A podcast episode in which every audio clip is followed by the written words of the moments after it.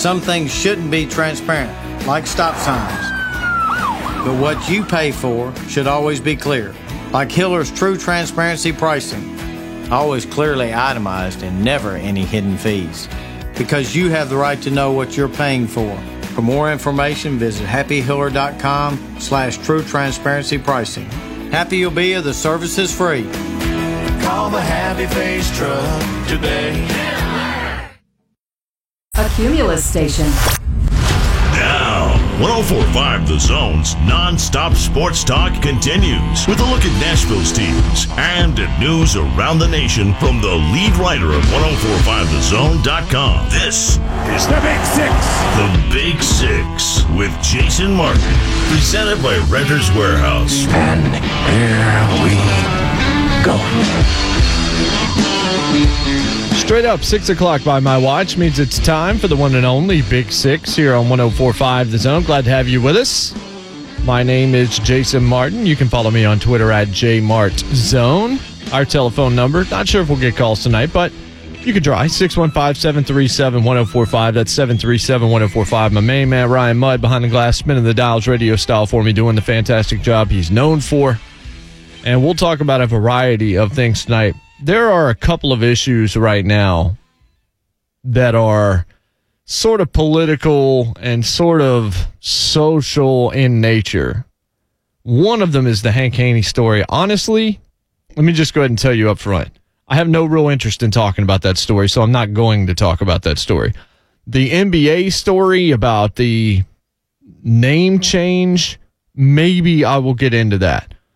I'm not afraid to weed into this stuff, but I also a lot of times don't feel like there's a benefit in it. And I think that becomes more the question that I want to address. If there's something that I feel like absolutely needs to be put out there that I can either add to the discourse or we can find a way to create some level of nuance where maybe we can find a middle ground, then that's worth it. But generally speaking, there are a lot of people that do tend to go to those issues and when they do it they do it for a a purpose that's a little bit less than ideal. And that's not what i'm going to do here. And i forgot off the top to say what i always do which is i am blessed beyond measure all reasonable and otherwise undeserved unmerited favor from my lord and savior. I hope you recognize how blessed you are. That's a conversation you'd like to have further. I'm at jmartzone on twitter. My dms are always wide open to have that talk. If not me i hope you'll trust in someone that you know that can potentially help you out along that journey. Well, the NBA Finals, because the way the games are structured, we will not have another game until tomorrow night. There's a couple of things that are actually happening right now surrounding this pretty pivotal game three in a tie series between the Warriors and the Raptors that we can discuss here. But the injuries to the Warriors, at some point, they do have to actually get these guys, right? I mean, it's a 1 1 series, but Kevin Durant, maybe he can come back and play. I have said since the injury, I did not think he would play again in a Golden State uniform. I'm starting to waver on that just a little bit, but I have a thought here in just a second about Durant. Klay Thompson is now banged up, hamstring strain on Sunday. He's now questionable for game three, according to multiple reports. MRI has confirmed that strained hamstring. He's going to test it, and more information should come out closer to the game. Steve Kerr said yesterday, his coach said, Look, he's going to tell you he's fine and he can go even if he's half dead. That's just the way he is. He's going to want to go. But they need to be careful with him. And not just Klay, not just KD, but Andre Iguodala is still a little bit banged up. He did make that big shot after missing the 11 threes that he had taken prior to it on Sunday, made the one that, that counted. And that's just what Iguodala seems to do in clutch moments is make big plays on both ends of the floor. But he is not particularly strong right now. And then Kevon Looney is probably now done for the rest of the postseason. And you say, well, why the heck should that matter? Well, it should matter because Kevon Looney was a revelation in the Western Conference Finals. He was a stud in that series, and he was great in the closeout games against the Rockets after Durant went down. He was he was rebounding the ball effectively. He was playing good defense. He was clogging up the painted area. He all of a sudden really was starting to play good good ball, and now he's out with a fracture, and he's pretty much done. So you've got Looney out, you've got Durant out, you've got Klay potentially out, you've got Iguodala hampered. Somehow, Steph Curry is the one that's healthy, and he's the one that's almost always injured. That's four injuries, folks, in the in a tie series against a Raptors team that doesn't have any injuries right now. The only injury really is that Kawhi Leonard is clearly not 100%. He's banged up. He's beaten down. He's played so many minutes. He landed awkwardly. And since that point early in the last series, he just has kind of been hobbling around and he's still playing great ball. He's still, I think, the best player in the league because of what he can do on both ends. It's him and Durant. Those are the two best players in the league. I, I don't think there is an argument at this point. You could say it's LeBron. It's not LeBron at age 35. You could say Giannis has all this talent. Giannis has a lot of talent, but Giannis also has a lot of holes in his game that he's going to have to repair in the coming years. You can say James Harden and you would just flat out be wrong. Because even though his defense has come around some, it's still nowhere near an elite level. And his game does not make anyone around him better. The reason why I go with Kawhi over KD is because I think Kawhi makes everybody around him better. But he isn't feeling great. So he's going to need help from the bench. But what the Warriors are being asked to do is kind of crazy. But because it's a 1 1 series, and this is why Toronto losing on Sunday is such a big deal. If Toronto wins that game, if they don't choke it away, if they foul and don't allow the Iguodala three, if they just hold on and win the game, because they've really outplayed the Warriors six out of eight quarters. They got killed in the third quarter on Sunday. And then in the fourth, they just didn't play as smart as they could have down the stretch. Nick Nurse is on sidelines begging for the foul, and it does not come. Remember, Popovich tried to do the same thing with San Antonio, and the Spurs were just not having it. LaMarcus Aldridge didn't get out and foul. We've seen that happen a couple of times here in this postseason alone. And it happened again, and it cost the cost the Raptors. If they were up 2-0 right now, they would be feeling awfully good because especially when you look at these injuries, look, you don't want to play against a team that doesn't have everybody there. You don't want to create an asterisk where one would not otherwise be available to use. Because if the Warriors lose, it's going to be like, well, they didn't have Kevin Durant. Klay Thompson got hurt. Iguodala wasn't right. Looney got hurt as well, if you want to add him to the list. It gives them some kind of plausible deniability. It gives anybody who wants to find a blemish in the Raptors winning a championship the blemish that they need. But they didn't win, right? So it's a 1 1 series, and now it's who can win three out of the next five games. That becomes your NBA champion. And so the Raptors, who had all of this advantage, now don't because it opens up something for the Warriors to do that maybe they otherwise wouldn't. And that is, and I heard Jalen Rose actually say this on ESPN, he would not play Klay Thompson tomorrow night. Regardless of what Klay thinks, he would rest Klay Thompson. And you have the ability to do that if you're Golden State now because it's a tie series and not one where game three feels much more like a must win. If you go down 3 0, even if you're Golden State at full strength, you're probably not coming back to win that series. This team just gets too lackadaisical. They get bored. They get disinterested because of their level of talent and what they're capable of. And so when they play less than their capability, they can get beat, especially by a hungry team led by a killer like Kawhi Leonard. So Klay Thompson can actually sit out and they can fall behind 2 1 even if they lose without him because if you don't have Klay and you don't have Kevin Durant, that causes a lot of problems. Now, the biggest advantage that the Warriors have at present is that Draymond Green is playing the best basketball of his life. He seems to be in the best frame of mind of his life. I actually like watching Draymond Green right now, and I haven't been able to stand Draymond Green pretty much his entire career. But I'm really enjoying him this postseason. I'm enjoying some of the messages that he is delivering in post games. He's taking responsibility. He's not whining nearly as much. He's not crying. He just seems to be a guy that has matured right before our eyes. And it's possible he's matured right before our eyes so that the Warriors brass pays him all the money in the world to stay there and he gets that deal that he wants. But he gives them a luxury because of what he's able to do all across the floor with triple doubles basically every time he's out there. And it's not ones that are so heavily reliant on offense. He does everything right. But you now have the luxury of your Golden State of sitting Klay Thompson in game three. Falling behind 2 1 is not going to be the end of the world because then it just puts the series back on serve. Kevin Durant then becomes another question. And that is Do you rush him back if you're Golden State because you think you need another guy who can get his own shot? I mean, Klay can't even get his own shot. Iguodala could 10 years ago, but not anymore. Steph is the only guy on the team that can create his own offense that doesn't have to be set up. And Durant is the other guy that can do that. Kawhi can do that for Toronto. Kyle Lowry can do that for Toronto. Siakam can do that for Toronto. They have more guys that are built right now to score. When they need options, they actually have more dudes that can do that.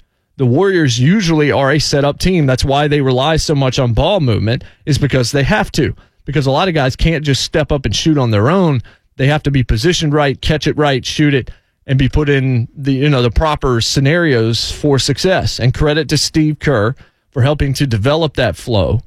But that flow is now changed up. Now Boogie Cousins coming back helps, and you realize how much talent he actually does have.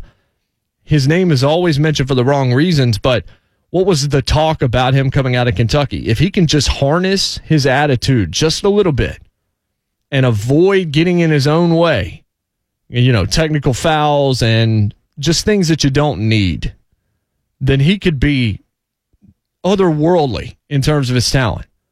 And so what we saw in game two was a Boogie Cousins that came out there to play basketball and to help. And he worked super hard to come back from that injury and he did, and he got back on the floor before Kevin Durant could.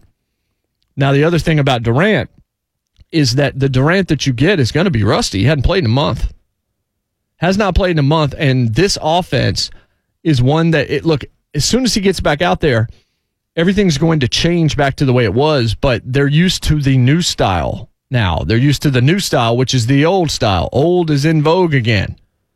When Durant comes back, it gets back to isolation ball and him squaring up guys, posting up guys, coming down the floor, banging threes. It's not a bad thing to have Kevin Durant. In terms of what he can do offensively, we've seen very little like this in the history of basketball. He is the next generation George Gervin. But it does take time to reacclimate to a world with Kevin Durant after getting used to a world without him. And so I don't know how quickly that transition is going to happen. And if he comes back and he's rusty and it takes him a game, let's say he comes back in game, let's say he comes back in game five, okay? He comes back in game five, and the Warriors are, let's say it's a 2 2 series then, perhaps. Game five, he's probably not going to be particularly good in that game. If he does, then look, he's Kevin Durant. He could prove us wrong. But if you want to look at what's likely to happen, that's what I talked about last night on the show. What's most likely to happen is he's going to have a game where he's going to play pretty well, but not great. And he's going to make a couple of mistakes along the way. If he does that and they lose game five, then you hope that he's fully ready for game six in a must win situation then because you'd be trailing 3 2. And if you lose again, you're out. So you'd have to win two in a row. If Kevin Durant comes back, he's going to have three games probably left this season. And I, I continue to believe in his Golden State career, he's got three games left. Do you really expect that he's going to be up to form by the time he comes back? This was my argument about the Titans and Jeffrey Simmons. Those who are saying that he can come back with a month left in the season, which maybe he can. But what's he really going to give you in that final month? Even if he's studying hard, and I think he will. I think he's going to be a really smart football player, and I think he. I am rooting really hard for Jeffrey Simmons in the Music City. I love everything that I've heard come out of his mouth. I love everything that I read about everyone else and what they think of Jeffrey Simmons. But Jeffrey Simmons can't help you this year. He can help you next year. Durant cannot help you that much in this series compared to what he could have had he not gotten injured. You could say, well, he's been able to rest for a month. Yeah, he's been able to rest for a month, but he's not going to be in basketball shape. Did you see DeMarcus Cousins on Sunday lumbering up and down the floor? Yes, he had a good game, but he is way out of shape. He's not in basketball shape. And Durant is not going to be, you can't duplicate the speed of the NBA Finals and the way that those two teams are running up and down the court you can't do that in an empty gymnasium. You just can't. It takes some time to remember, oh, okay, this is how you have to move. This is how you have to space all that. He's a great, great player, but you're probably not going to see 100% of Kevin Durant in this series. But because the Raptors were unable to win that game they should have won on Sunday, the Warriors now have options they wouldn't have otherwise. They can hold Klay Thompson out and see what happens with Steph and Draymond and Iguodala And that's, like I said, I'm now thinking about who else is on the floor because the list gets real short at that point. But you do have that idea now. Klay's going to want to play, but would you play? Klay if you were Steve Kerr, if he's not completely right, because it's dangerous. Hamstring strain, if that thing gets any worse, and I, I'm not a medical expert, so I'm not sure if it could, but if he were to strain it worse or if it was to get more painful, then he couldn't play the rest of the series. He comes back, he's 50% of himself. He lands awkwardly or makes it worse and can't play for the rest of the series. You lose the game anyway. What did you gain out of him being back? So that's question one. The second question I'm going to tackle when we come back on the other side, and that is not if you're the Warriors, would you bring Kevin Durant back? But if you're Kevin Durant, do you want to come back in this series? I think that there are arguments on both sides, and we will discuss. This is the Big Six. 4 5, the zone. Welcome back. Big Six here on a Tuesday here in the Music City. We're brought to you by Renters Warehouse, dedicated to helping homeowners become rent estate investors by renting their homes instead of selling. Renters Warehouse, the rent estate company. I am Jason Martin. You can follow me on Twitter at jmartzone.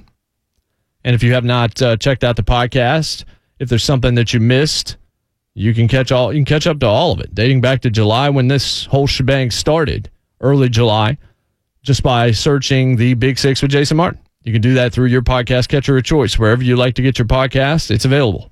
And you can get the entire archive and episodes will be delivered to you about, I don't know, 10 minutes or so after we go off the air every night. So you never miss anything. Same, it's true of the Pop Six, the pop culture podcast that I'm doing with, a, with various folks, depending on the topic at hand here in the building. We've got to finish up this office podcast. I know. I've gotten messages even friends are like, uh, so I went ahead and finished the series. Are you going to finish the podcast? The answer so far has been no. There have been some things that have happened, and the draft got in the way, and then Avengers Endgame came out, and we wanted to strike while that iron was red hot, and so we did a couple of weeks on that. And that's something to check out if you missed, including a Marvel character universe draft, a Marvel Cinematic Universe draft that was 15 rounds with me, Brad Willis, and Brett Bryan here in the studio. So we've got that. We've got a lot of stuff coming up. I'm going to do a John Wick podcast probably in a couple of weeks as well.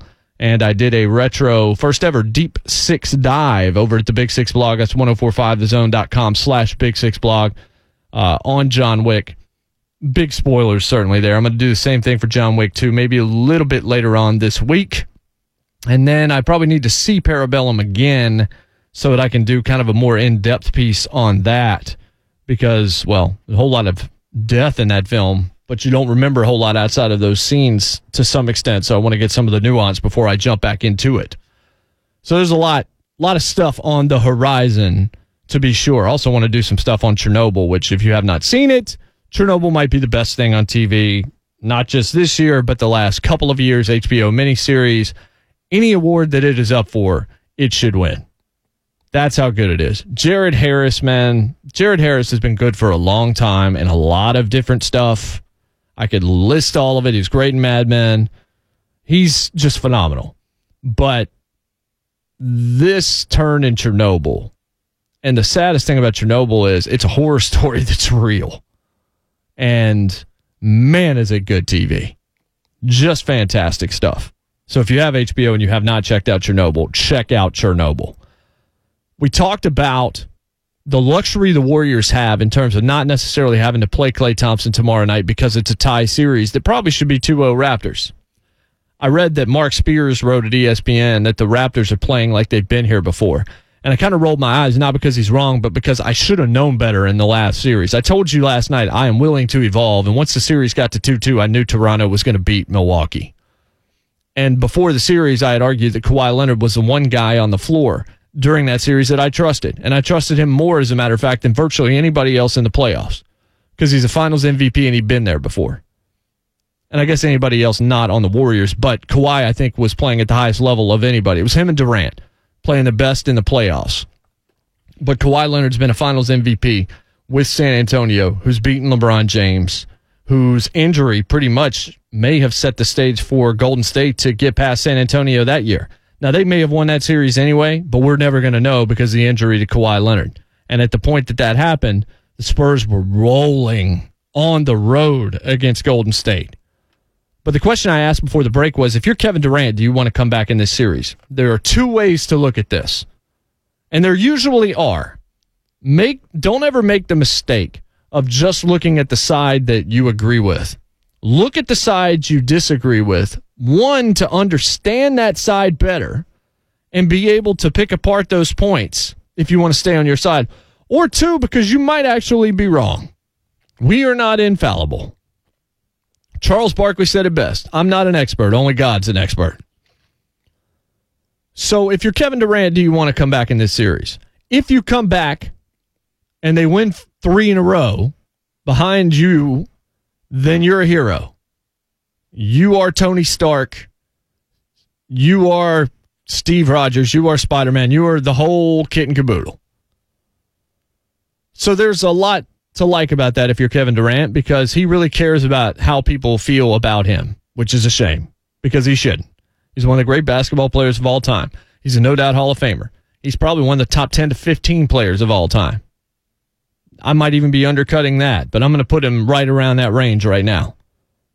He is as good as good gets. Has the second most indefensible shot I've ever seen in in basketball, behind only the skyhook from Kareem Abdul-Jabbar. He has committed better to defense. He's usually not in trouble, even though he leads the league in technical fouls this year. That's just because I think he has become a malcontent internally, and it's manifested itself externally.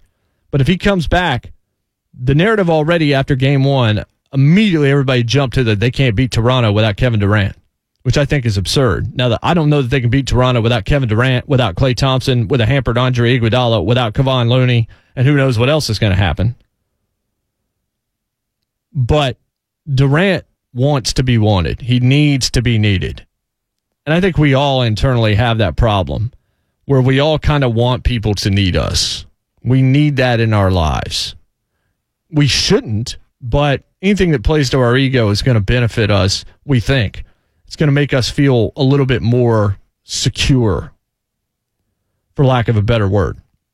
So if Kevin Durant comes back and then they go on a tear and they just roll through the Raptors, then that's great for Kevin Durant's psyche. That means that the NBA in mass will say, We were wrong to ever think that the Warriors were better without Kevin Durant, which I don't think that they were. I think that they played a better brand of basketball that was more fun to watch aesthetically. And maybe that the flow and the ball movement for Golden State at that point made them more unique and less complacent. You can get complacent when you've got an all time great and another all time great and a couple more that are close to all time greats on one roster at one time. And that's what you have with Golden State. They got bored too often. They can't afford to get bored anymore. So you don't see them blow a 31 point lead to the Clippers like you did in the first round. So that's the first side of this. If you're Kevin Durant, you come back, you can become a hero of all heroes for Golden State. And then you can leave if you still want to leave. But if you are planning to leave, and I know his agent has said he doesn't know what he is going to do, and maybe that is true, but the last person that I'm going to give credibility to in a discussion like that, when we've heard so many stories that he's known since late last year from players and unnamed people, and I know unnamed sources is kind of a dangerous place to be waiting in as well. But I'm not going to believe the agent that says he doesn't know what he's going to do because all the agent knows is how can I get this guy more money? How can I max out what he's available to do? How can I get him in the best situation? He cares about his client, so he's not necessarily going to step up and say the thing with the most integrity in that moment. If Kevin Durant is planning to leave, should he even care about coming back? Because if they were to rush him back, and that's been the discussion, do you rush him back and play him in game three? Do you rush him back if he's not quite right and you play him in game four? If they rush me back and I'm Kevin Durant with this kind of an injury and something goes wrong, that could affect my bank account for years to come. In Golden State or certainly on the open market. If I want to go to the Knicks, I want to be healthy to go to the Knicks. The whole situation down in New Orleans surrounding Anthony Davis. If Anthony Davis got hurt, what was he going to be worth in trade? So the Pelicans didn't want to play him. And that became an issue for the NBA But if you're Kevin Durant, you do have a lot to lose here. How much do you care about another championship with Golden State? How much do you trust your own body right now? We've seen that here in Tennessee. Mariota, a little bit gun shy when he came back, didn't seem sure of himself. A little scared. Conklin didn't seem right, did he? When you don't trust what's underneath you, when you when you don't trust your legs, boy, that can make athletics real difficult, can't it? So Durant has a decision to make himself, even though, look, if the Warriors tell him to come back, I don't think he's going to shut it down. He has the leverage to do that, but it would be a terrible look and it would find its way into the public discourse. Kevin Durant may, at this point, be necessary for them to beat Toronto because of the other problems that the Warriors are dealing with from an injury perspective. But rushing him back would be incredibly foolish for that organization. Same thing with Klay Thompson. If Klay's not 100%, if he's less than 80%, you just can't put him out there and risk him like that. And he's another guy that can get money on the open market this offseason. He's not going to get as much as he would have otherwise because he can't get the Supermax because of the stupid, if you don't make the All NBA team, you can't make the 219, 217 million dollars, you can make 30 million less to be Klay Thompson. I continue to say Klay Thompson, the best place he could land other than staying in Golden State, which is a perfect situation, is to go to LA. And I mean the Lakers in this case, because he would be the perfect guy for LeBron James, because he's a guy that LeBron could set up and he could just dagger you to death from distance. He plays great defense. Klay is a fantastic player. He's not a number one dude. He's not an alpha player. He might not even be a guy worth the supermax if you really want to think about it. Because is he one of the 15 best players in the NBA? I don't know. You would think that almost everybody on that list should be an alpha dog. I don't think Klay's ever an alpha dog. I think he is a perfect second banana to somebody else that's really dynamic, like a Steph Curry or like a Kevin Durant. The thing about Klay is Klay is better. He's somewhere in this two to three, but he's not a three. At worst, he's two and a half. At worst, one of the best shooters of all time who also commits to defense. That's sort of a rarity. Most of those guys just like to shoot, and that's all they're ever known for. I know Klay's one half of the Splash Brothers, but he's also one hell of a defensive player. One of the great perimeter defenders and ball stoppers that we have in this league. But rushing him back could be catastrophic to the Warriors in the short and long term, and it could really harm Kevin Durant's bank account. So I don't know what the right answer here is. I don't know if I'm Kevin Durant if I really want to come back. And it's another one of those hypothetical questions in that did you want the Warriors to win the championship without you? Or is your ego to the point that you want them to need you so bad that when you couldn't come back, it cost them another championship, a third straight? a fourth and fifth year, a fourth and five years. I don't know where Kevin Durant's mind is. I know that I would be real wary of them pushing me back to try and win a title when I'm not 100%. If I don't feel totally comfortable, I'm going to voice that if I'm Durant. I'm going to do it in a very tactful way and I'm just and I'm not going to make it seem like, "Hey, I got to worry about my future here." But that does need to be a consideration, wouldn't you wouldn't you think? It's sort of dangerous otherwise it's precarious to say the least. We'll be right back. This is the Big Ash Golf Classic.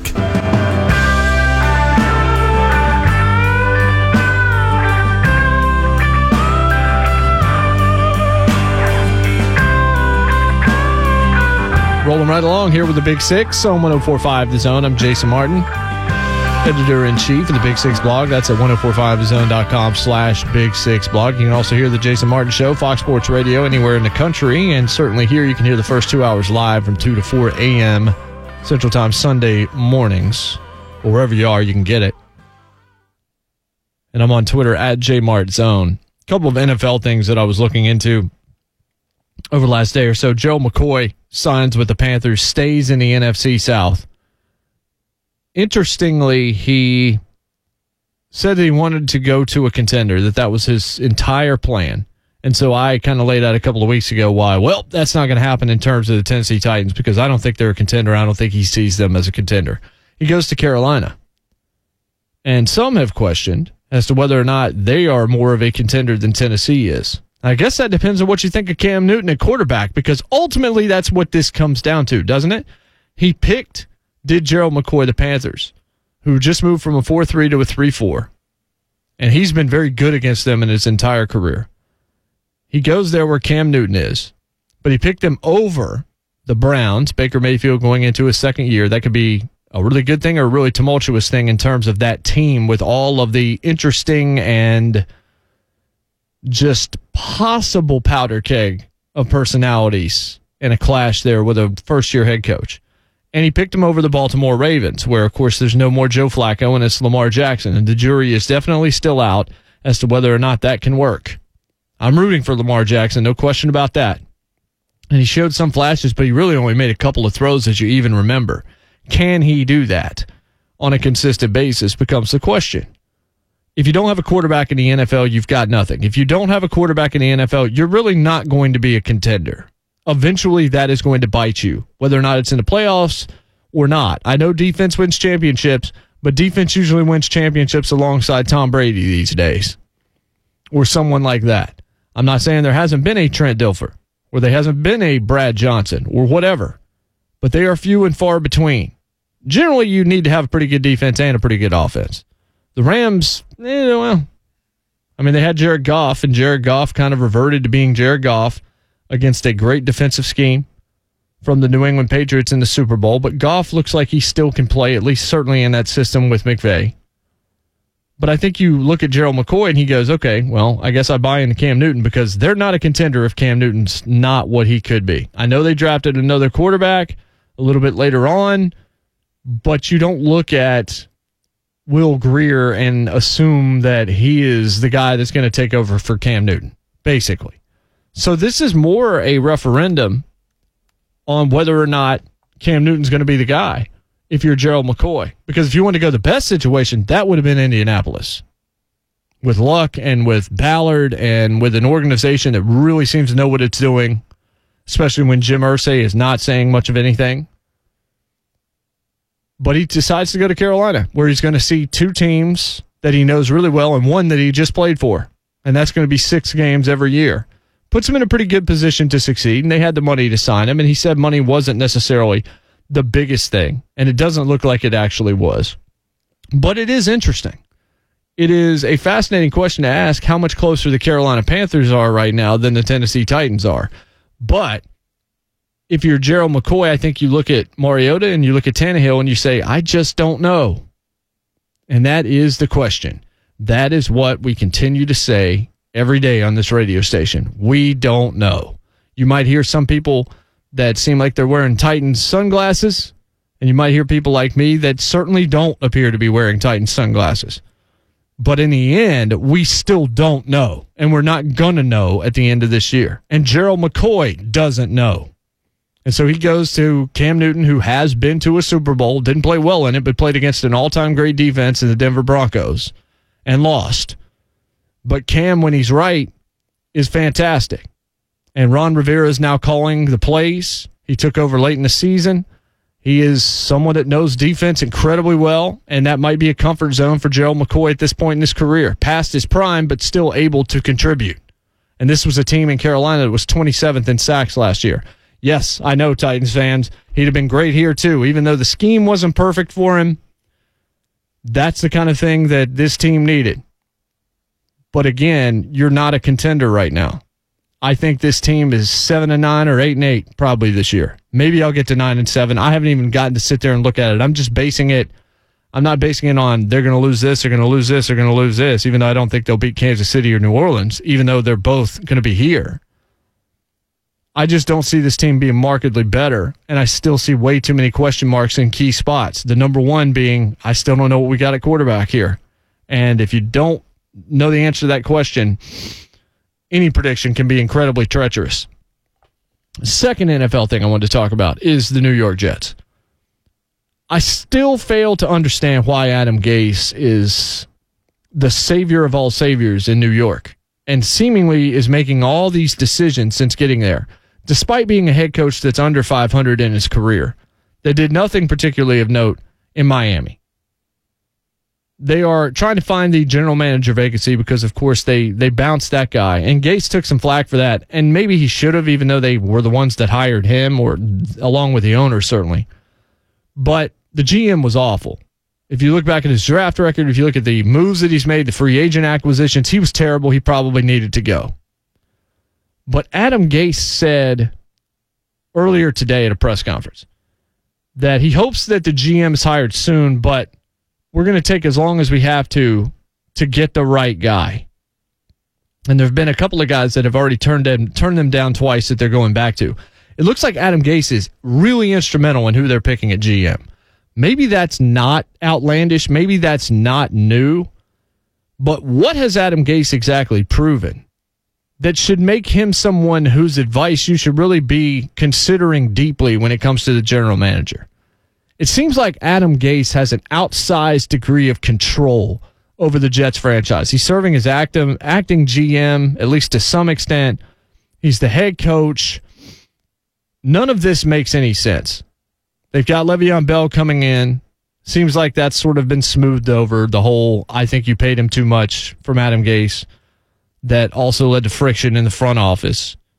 You've got a second year quarterback in Sam Darnold. Maybe Gase can be the quarterback whisperer for him. There are a lot of franchises betting on quarterback whisperers right now. Arizona probably being the number one example of that. You just don't know. But you do know that the Jets have been bad for a long time, and they've been run bad for a long time. And Adam Gase doesn't strike me as Sean McVay 2.0. He doesn't strike me as Doug Pederson. He doesn't strike me as one of these offensive geniuses that we've seen emerge over the past half decade. He certainly doesn't strike me as Bill Walsh. He strikes me as a very overrated guy who's getting credit for things that he certainly helped and expedited, but wasn't necessarily the architect of. He could prove me wrong, folks. I'm well aware of this. But are you buying into Adam Gase to this degree? This seems a little bit short sighted and a little bit pie in the sky if you're the New York Jets. You are handing the keys, the title, everything, the full bank account to Adam Gase, it seems like. Hire the GM that's best for the job but don't let Adam Gase be the thing that actually pulls out the permanent marker and strikes names off the list.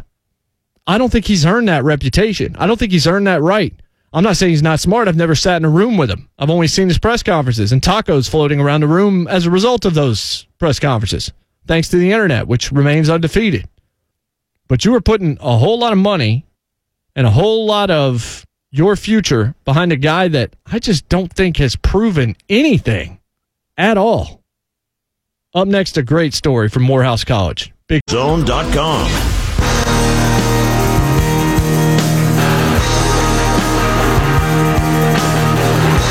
Final segment tonight here on the Big Six. Blessed to have you as a part of my audience. Blessed to have this opportunity. Blessed by my Lord and Savior. I'm Jason Martin. I'm on Twitter at JMartZone, and we're brought to you by Renters Warehouse, dedicated to putting homeowners on the path to financial freedom through rent estate, renting your home without having to do the hard stuff. Renters Warehouse, the rent estate company. So I've got a really cool story for you that actually happened a couple of weeks ago, but I just found it when I was reading through a magazine I subscribed to here a couple of days ago, The Economist. And so I feel like maybe a lot of you haven't heard it either, but I want to set it up by talking about this. I went to Los Angeles last week with my girlfriend and my best friend. Uh, that's the same person, by the way. And we had a blast and we spent Thursday at Disney. And we went to Disneyland and we went to California Adventure. And it was interesting because I at one point she kind of looked over to me and she said, "You know, I've drunk the Kool-Aid today." As we were looking at the souvenirs that we had bought because we fell right back into it. We fell right back into Mickey Mouse and Disney and just kind of feeling like a kid again in a place where all seemed right with the world. It was a super clean. It was a, just incredibly clean. Like you didn't see a spill anywhere. She mentioned that somebody spilled a drink and 30 seconds later, a cast member, that's what their employees are called, showed up and cleaned that thing up and dabbed it on the ground and it was gone. Like it had never been there. You just don't see it. As soon as we left there, we're stepping on all sorts of stuff. But at Disney, everything was good. There is a childlike wonder to that place. I'm in Pixar Pier and I'm just no shame in how much I love the Pixar films and how much they are just such good messages. Almost all of them have been wonderful messages. And I look forward to Toy Story 4 and covering that for the radio station and for the website. And, but it got me to thinking again that there are places that you can escape a lot of the negativity that's out there. I could sit here and talk about this NBA teams wanting to move away from the word owner and what that connotes and what these people say and what these other people say. And I could do that. But there's nothing that comes from that. There's nothing that really needs to be said there. Some people are going to find that insensitive. Some people are not going to find that insensitive. That story doesn't get you anywhere. You're not going to change anybody's mind. And so rather than do that, this story that I read about in The Economist a couple of days ago, that I also found in the New York Times, that's where I'm going to quote from, is just a message of hope. It's just a good thing. And I want to leave you with some positivity tonight. I know we have to do some hard analysis sometimes. We have to rail on the Adam Gases of the world, or at least I have to speculate that I think it's a bad move or whatever, because that's my job. But I also have an opportunity to make your day better, hopefully. And so I read from the New York Times. And this happened a couple of weeks ago, like I said. And you may have already heard it. So if it's old news, I apologize. But for those that have not heard it, like me, uh, it was very uplifting. Quote The 396 young men began the day as students in caps and gowns, ready to graduate from Morehouse College, full of hope, but burdened in most cases with the debts that financed their education. Then their commencement speaker went off script with an extraordinary pledge. The newly minted alumni of the historically black college in Atlanta would go forth into the world student debt free. Robert F. Smith, the billionaire investor who founded Vista Equity Partners and became the richest black man in America, told the crowd that he and his family would pay off the entire graduating class's student debt, freeing them to begin their next chapter whether it was a master's program, a position with Teach for America, or an internship at Goldman Sachs without loan payments to worry about. We're going to put a f- little fuel in your bus, Mr. Smith, dressed in academic regalia to receive an honorary doctorate, said near the end of his address on Sunday at the school's 135th commencement service. He turned to Morehouse alumni in attendance and abruptly issued a challenge. This is my class, 2019, he said, personally claiming the graduating seniors as his own and my family is making a grant to eliminate their student loans. It seemed to take a moment for the immensity of what he had promised to sink in. Then the place erupted as the senior class, all male and mostly African American, shook hands and hugged one another in glee. We're all in robes, hot, the sun was beaming on us, said Ernest Holmes, who said he had about 10 grand in loans that his parents were going to tackle. We're holding our papers up, trying to block the sun out of our eyes. Everyone jumped up and cheered. People were crying. It was just the most amazing thing. Mr. Holmes said he would soon start work as a software engineer for Google in Mountain View, California. Ladies and gentlemen, and that from the New York Times. Ladies and gentlemen, there's a lot of bad stuff that you can pick out of this world. I spent a large part of yesterday decrying social media, and some people disagreed with me.